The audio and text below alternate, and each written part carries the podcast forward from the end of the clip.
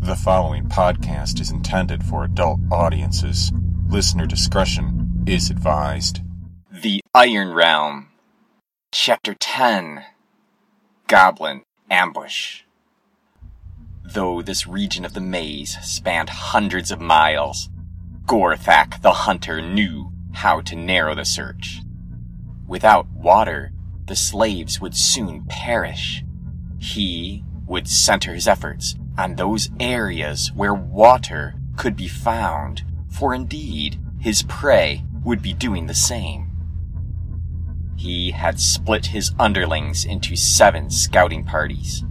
Each of these he sent into the most likely corners of the contested zone. A day later, several parties returned empty handed. One group failed to return. Another arrived with news of three human girls, a man, and a halfling. The footpads gloated that they had downed the largest of their number and sent the rest into hiding. And the elf? demanded Gorthak, for it was she who he had been commanded to capture. She was not seen, sir, said the smaller goblin, and he was punished for his failure. Even so, humans and halflings were vanishingly rare in the maze, and Gorthak suspected that the object of their hunt was near. He commanded his scouts to redouble their efforts in Region Alpha of the first level. Don't allow yourselves to be seen, said Gorthak. I will not allow you fools to compromise the net. When they are sighted, return to me at once. Bring me their movements. I shall deliver the deed. Further reports confirmed that the elf girl was with them, and they had gone to the water as Gorthak had predicted. Reports told that they were poorly equipped. For another day, the hunter allowed the information to trickle in whilst he refined his plan of attack. Gorthak's personal entourage had been hand-picked, and it was with this trusted number that he would ambush the slaves.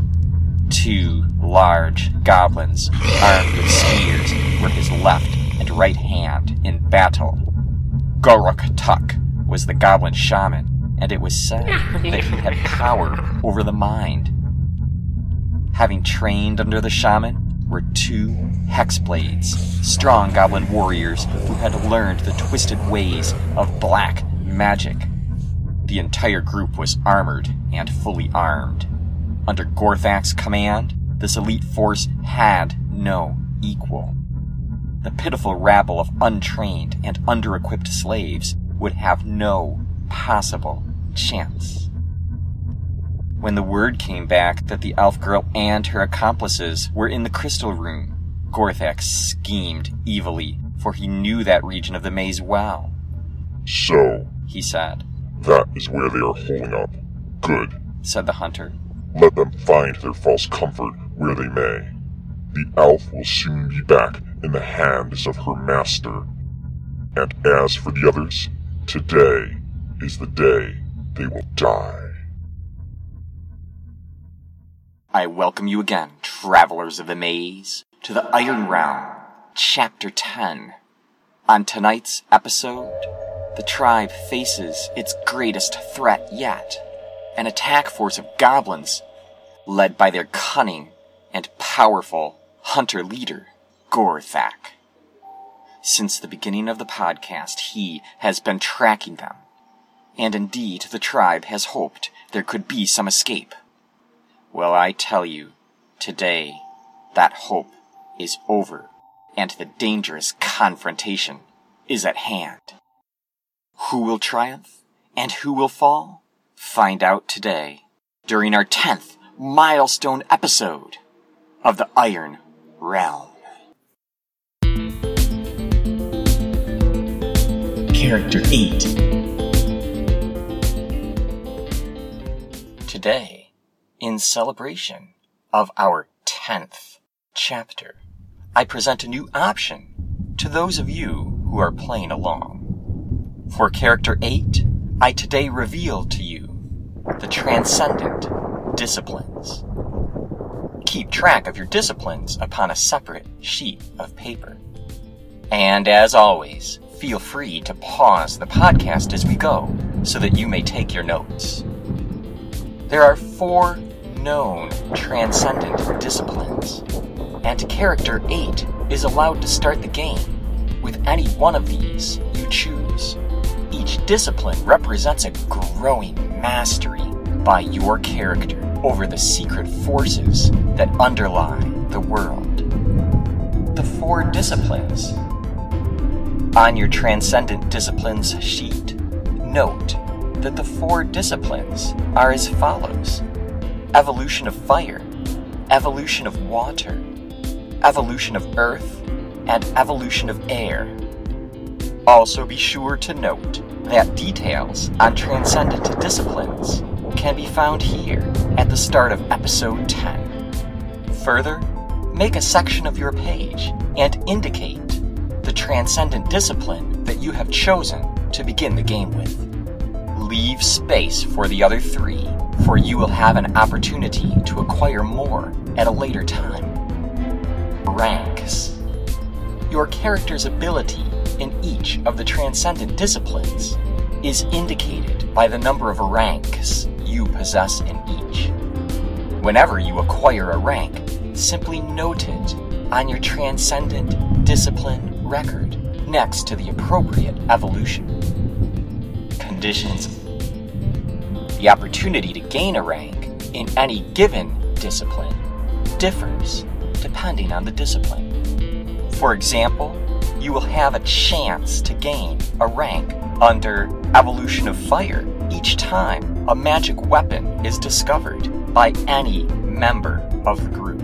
Likewise, to gain a rank in the Evolution of Water, you may have a chance to do so each time a potion is found by any member of the group. For the Evolution of Earth, your chance arises each time a gem or precious stone is found.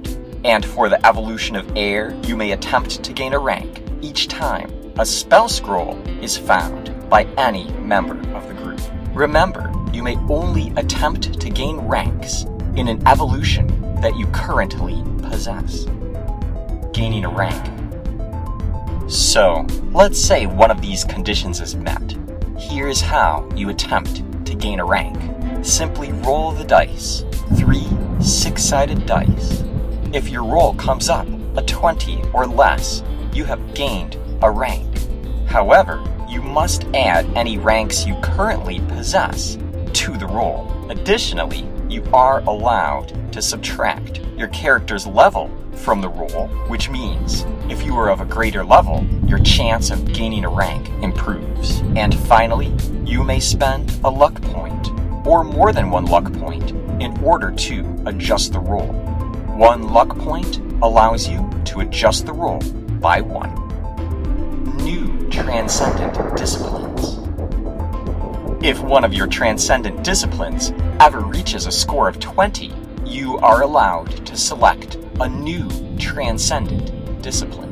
If you possess two transcendent disciplines with a rank of 20 or more in each, you may choose a third transcendent discipline. And once you have three transcendent disciplines with a rank of 20 or greater in each, you may choose to add the fourth. Journey you well in pursuit of all four transcendent disciplines.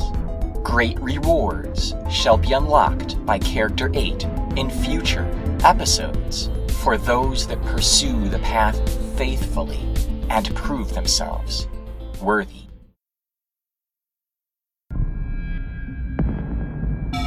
Tribal Matters. It is the third day of Primaris. 1 o'clock a.m. The group has locked themselves into the crystal room with the intention to stay locked in for the full 24 hours in order to provide those weakest among them with the opportunity to heal. The group has the following spells prepared Treya, Aura against evil, Kaylana, Invisible Shield, and Amazar, Hovering Disc. Solus has 5 life points out of 8. Stockholm has 5 life points out of 10. Len has 4 life points out of 6. Amazar has 2 life points out of 4. Kana has 2 life points out of 4. And Bardar has 4 life points out of 7. The first 10 hours are dedicated to sleep, with members of the group taking a total of 5 watches. The first watch will be taken by Iona, the second by Treya, the third by Kaylana and Paola, the fourth by Echo, and the fifth watch by Temik.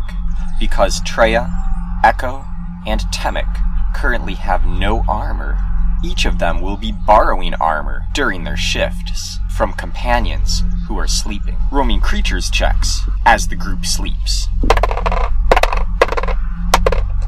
The time passes uneventfully. Roaming creature checks for the remainder of the 24 hour stretch.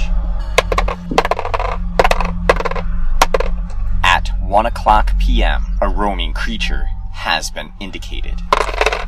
The tribe's fate is at hand, for the hunter has arrived, sent from the Goblin Kingdom in order to recover the elf and kill the others. Gorthak, the hunter, has teleported in through the great crystal at the room's center.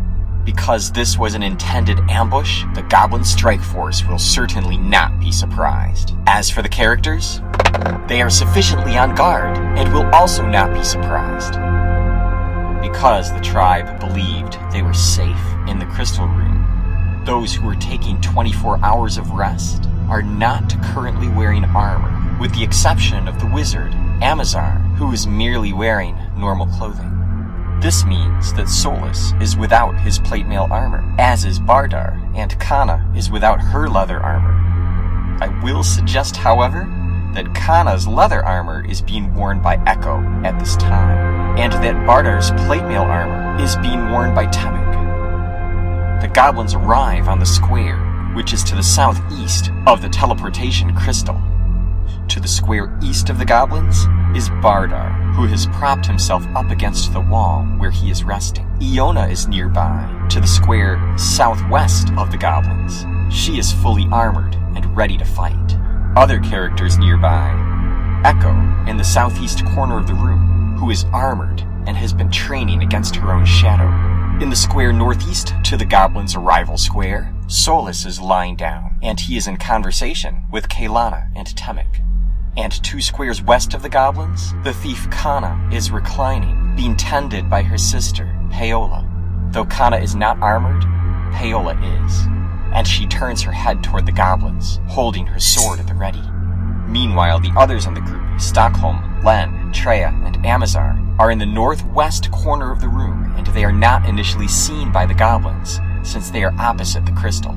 The goblin hunter is huge, larger than the average goblin by more than double.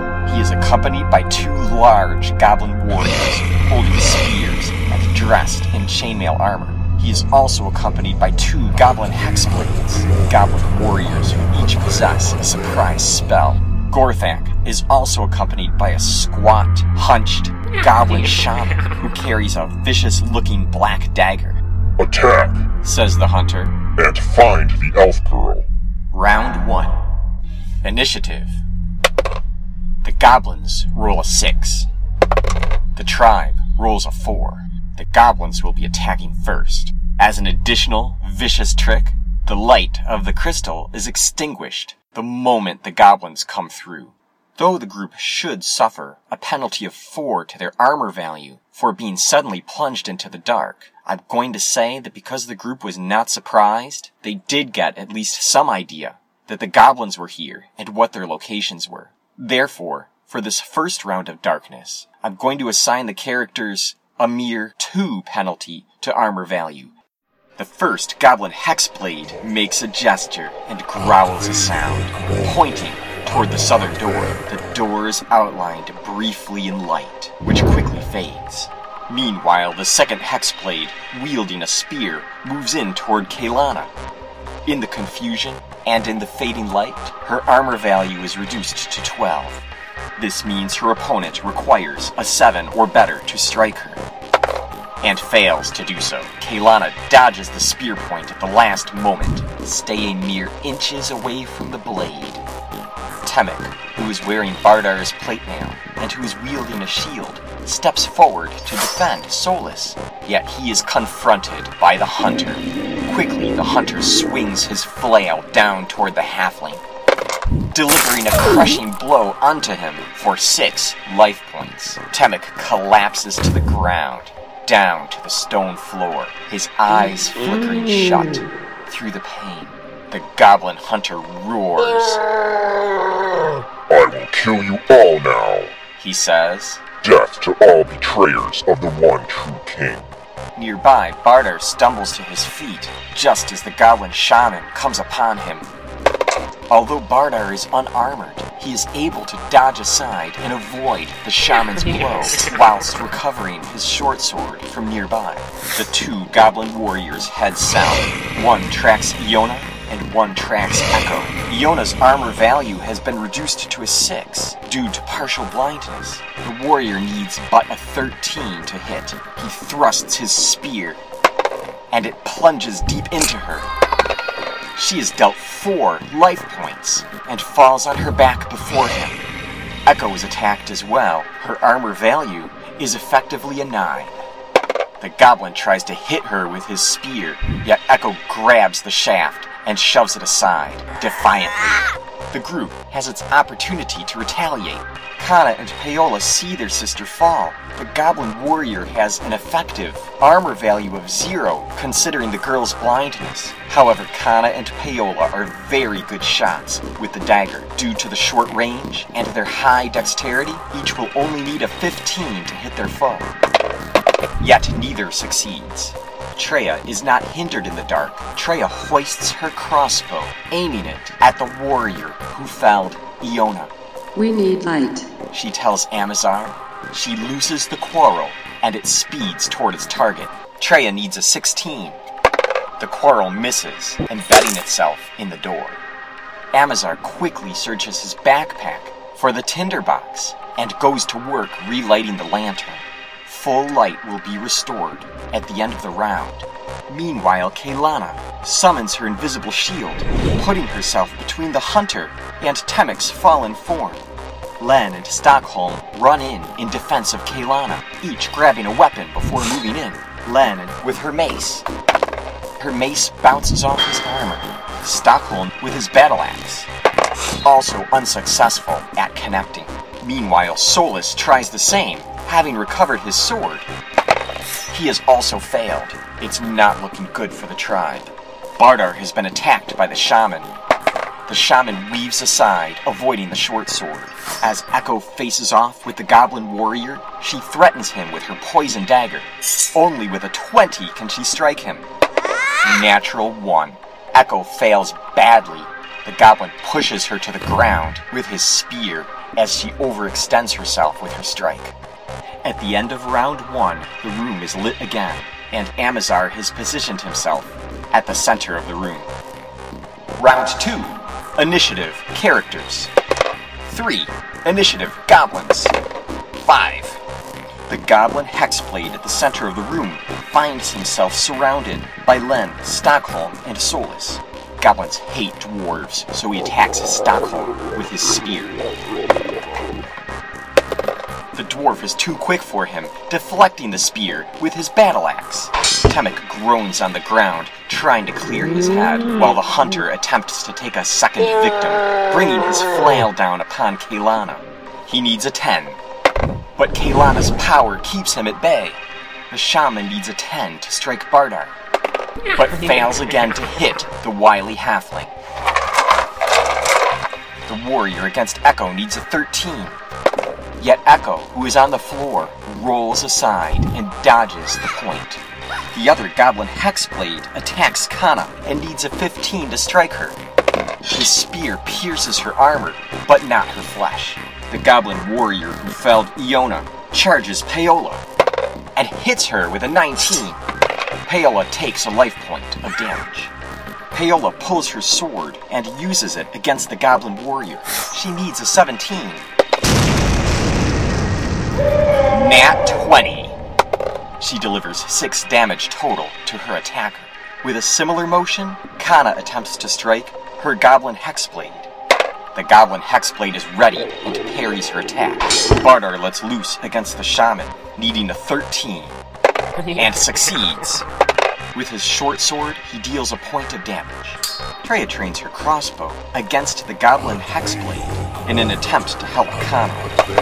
The quarrel misses. Amazar tries to help her too, charging in toe to toe with his dagger. But the wizard cannot hit. Stockholm tries to hit the Hexblade, who has gone after Kaylana, and cleaves with his battle axe. The Hexblade is killed.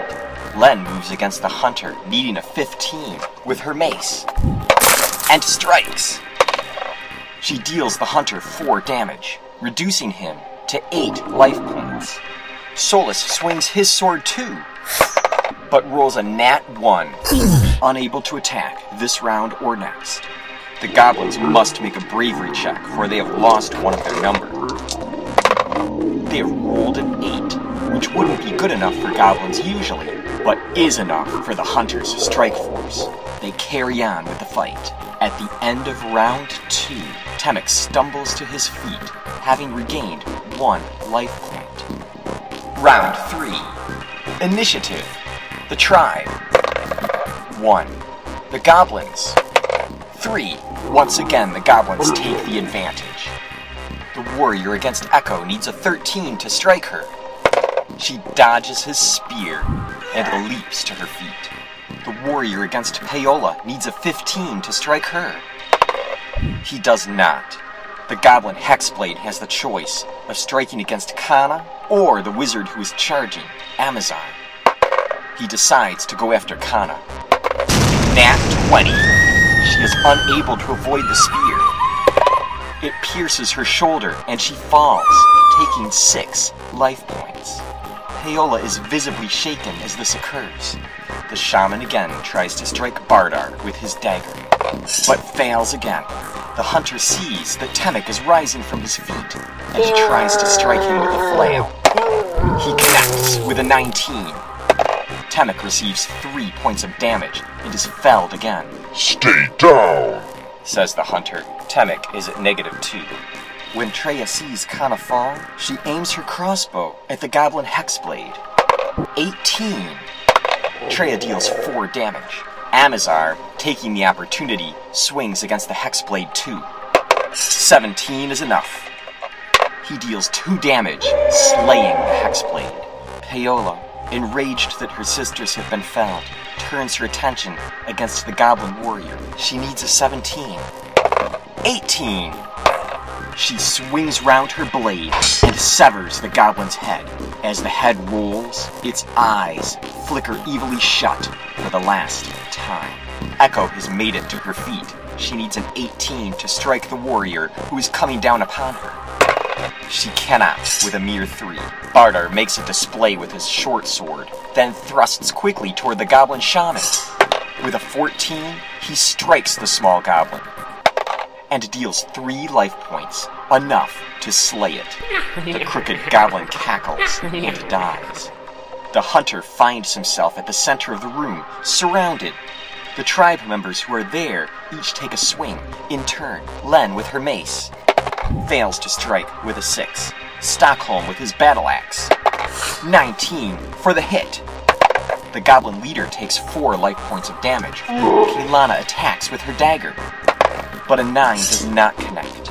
With so many of their numbers slain, the goblins are required to make another bravery check. With a 6, they will battle on. The hunter is confident in his ability and the ability of his warrior. The hunter refuses to admit defeat, even against overwhelming odds.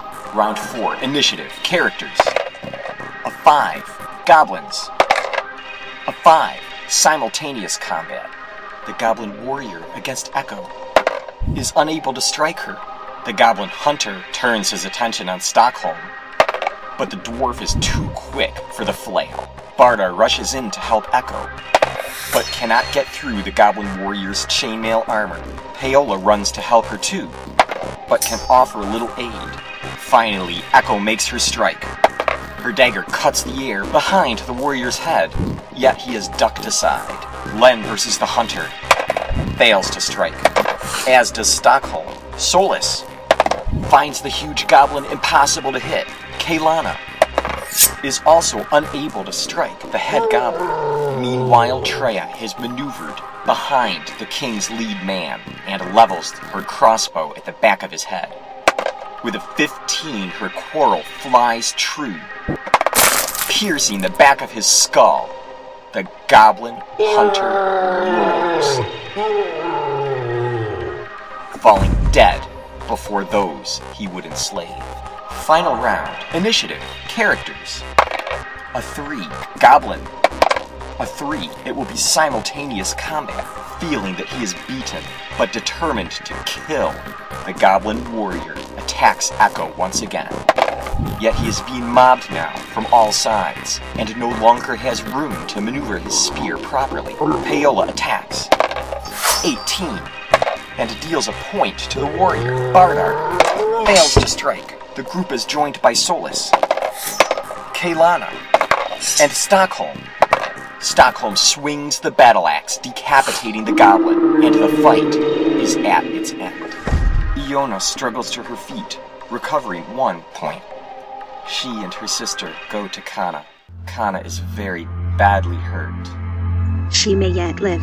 says Len, who carefully tends to the young girl's wounds. If God wills it, she may yet live. Treasure Room. During episode 9, the tribe earned 100 level points for role playing and another 20 for the gnome encounter. Today, during episode 10, 50 more level points for the role play, while the goblin ambush yields 13 level points for each goblin warrior, hexblade, or shaman, plus 25 level points for the hunter. From the fallen goblins, the following items are secured. There are three suits of goblin leather armor. These are fairly large in size, yet Stockholm is able to take one and wear it.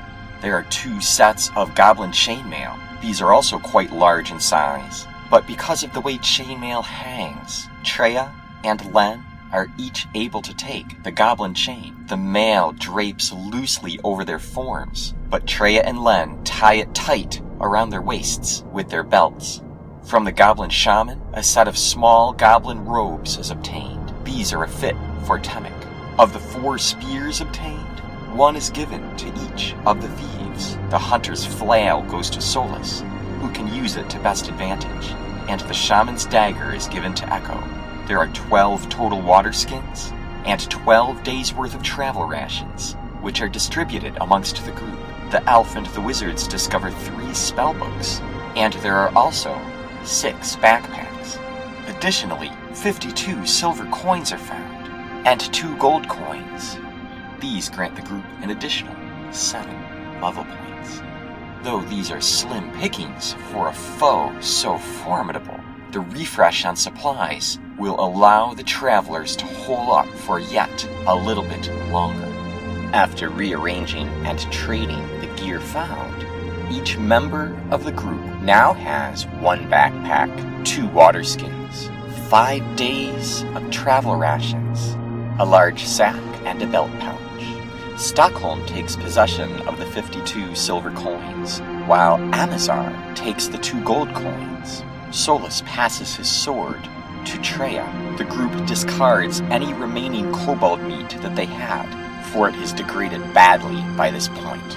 Meanwhile, the two remaining suits of goblin leather armor are taken by Echo and Kaylana. The leather armor is stiff, and because of their small, slim forms, it is certainly impossible for either of them to use it as it is. However, both girls will have many hours ahead, for they have nine tribe mates who will need the coming days and weeks to recover. During this time, they will use their daggers to fashion the leather to a more manageable size until they have created for themselves crude coverings which will serve them as basic clothing, though the armor value of the leather cannot be preserved. Having these is certainly better than no protection at all. And so Kaylana's armor value is raised to a 9, and Echo, who is naturally nimble, has her armor value raised to an 8. These boons have been hard won, yet what has been won today may indeed serve to sustain them in the future.